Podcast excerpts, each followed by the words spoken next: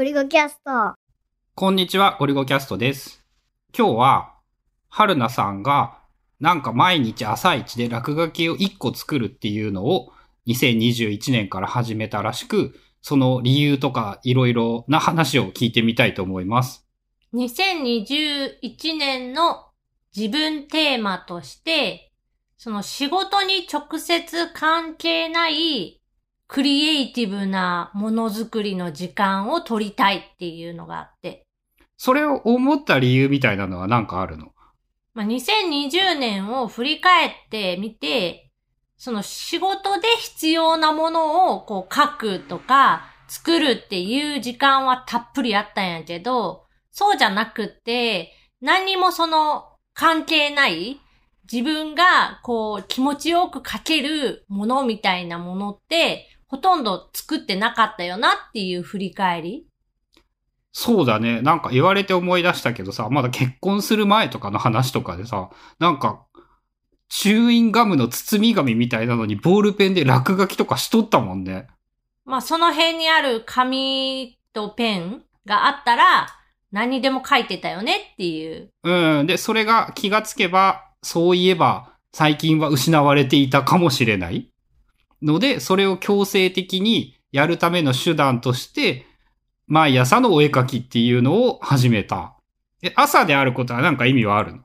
朝である意味は特にないんだけど、その習慣化したくって、その1日2日やって満足じゃなくって、やっぱその1年間通して続けていきたいなって思ったから、こう毎日のその何かの動きと合体させようと思って。うん。で、わかりやすいのが、まあ、朝、仕事場に、まあ、2階にある仕事場に上がってパソコンの前に、まあ、座ったらっていう動作とセットで、まあ、発動するように勝手にトリガーにしたっていうだけ。で、座った時になんか思い出すための仕組みとかそういうのは、そういうのは特にない。あ、人力で思い出させる。今のところ。で今日、は、何やろうかなって、まあ、朝一番に考えてるんだけど、それの前に、その5分間、今だと5分、プロクリエイトを使って絵を描くっていう時間を、わざわざこう取ってる。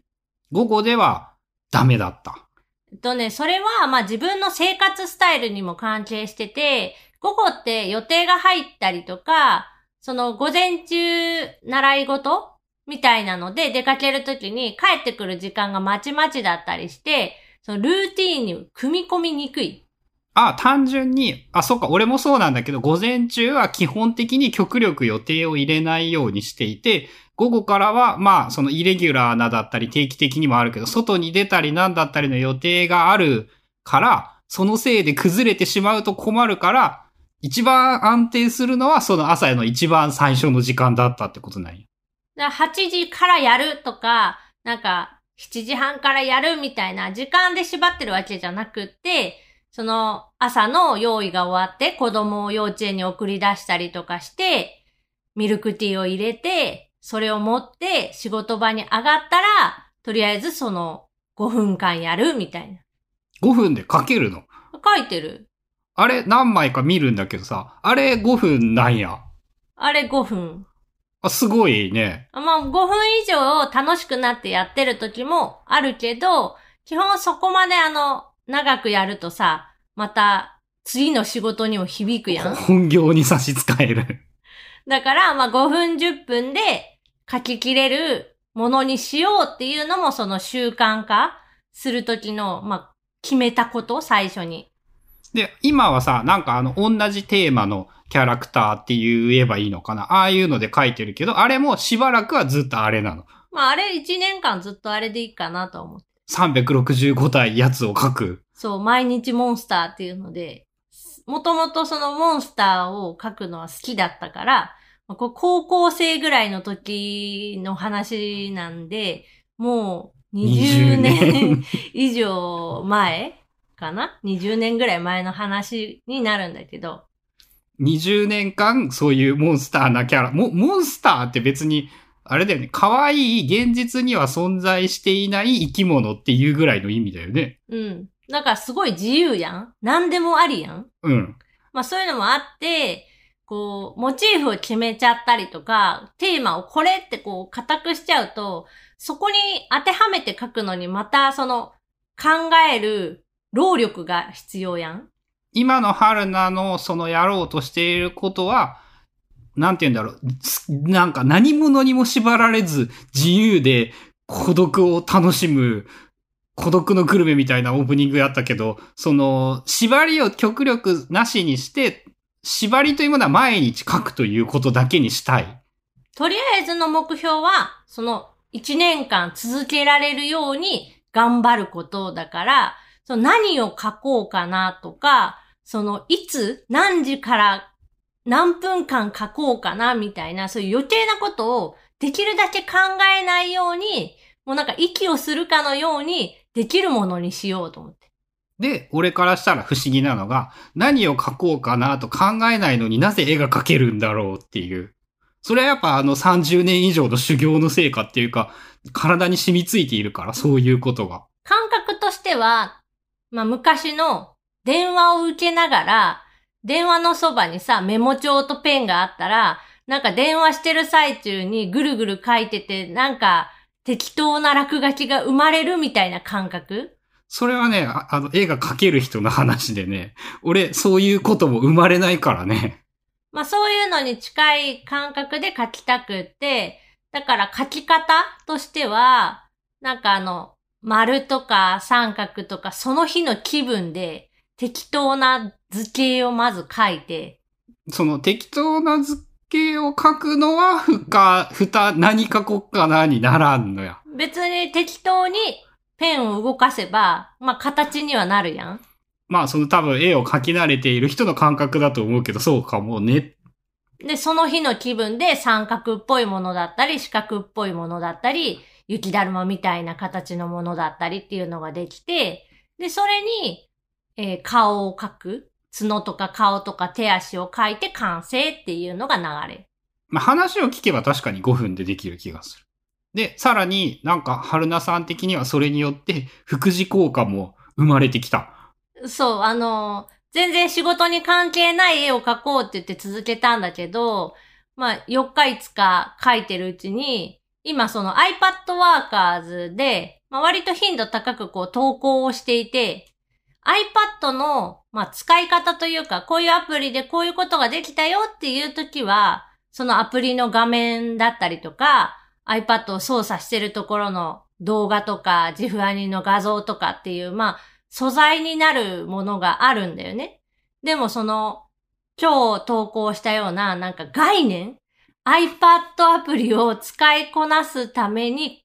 なんかやってる心がけこういうことをみたいな。心がけている。みたいなものって、その特にアプリの画像があるわけでもなく、こう、そういう時ってどうしよっかなっていうのがいつも悩みで、画像を使わないというものは、なんか、やっぱ違うんだ。まあ今そのサブスタックで投稿している関係上、アイキャッチ画像というのが1枚は必要になってくる。うん、まあ、ないと寂しい。あとは、そのまあメールで読むことを考えても、その絵と文字のバランスみたいな。ずーっとさ、文字が続いてたらやっぱ読みにくいなって自分は思うから、欲しくって間に挟む絵。めっちゃ気にするよね。そのできる限りちゃんと絵があって字があってのバランスがないと読む気にならんっていう。まあそういうのもあって、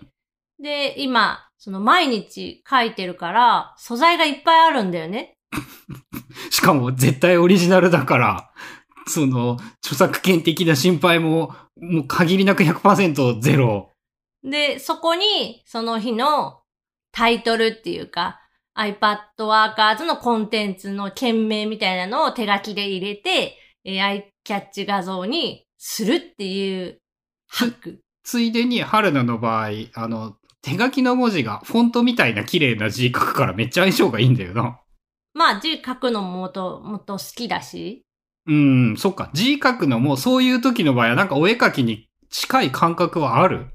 まあデザインとまではいかないけど、読みやすいようにとか、その自分がどこに注目させたいかみたいなのも、ちょこっとはその装飾を入れつつ書けるっていう。ああ、そっか、当たり前だけど、テキストで打ったら、この文字をちょっと大きくするとかって、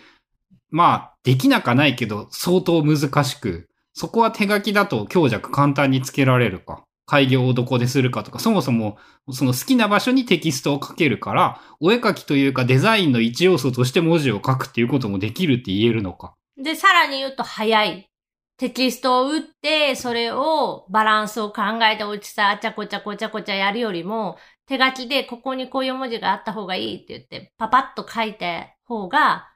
何倍も早い。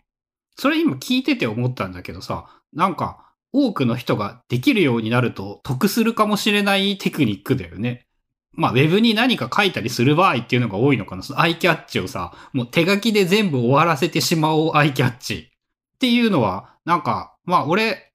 春菜さんにお願いしますって作ってもらえばよくなったので楽になったけど、自分で何とかしたいっていう場合は、写真に手書きで文字を入れるだけでもぽくなるってことだよね。うん、まあ自分の手書きの文字が嫌いでなければ。うん。まあ、俺は嫌いなのでやらないと思うんだけど、そうか、そういう意味でも、その、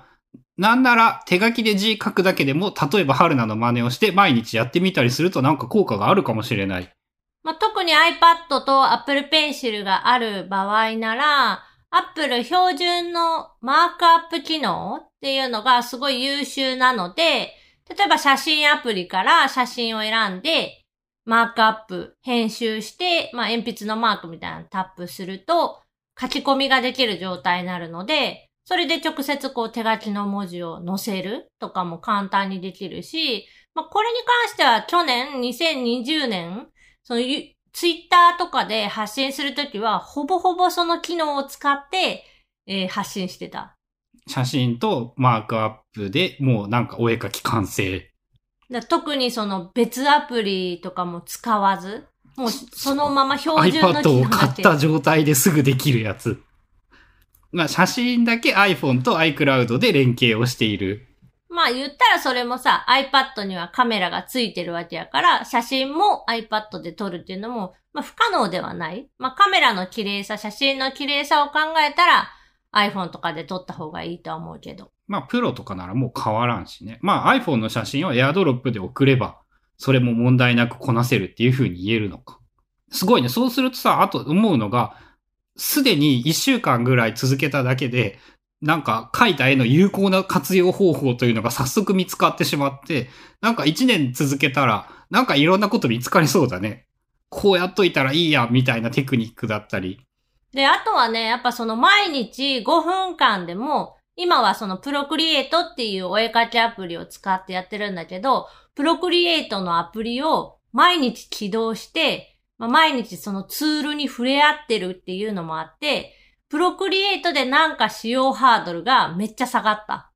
ああ、まあ言ったらプロクリエイトはまあプロという名前がつく通りの結構複雑で厄介で手間暇かかるアプリの代表格だよね。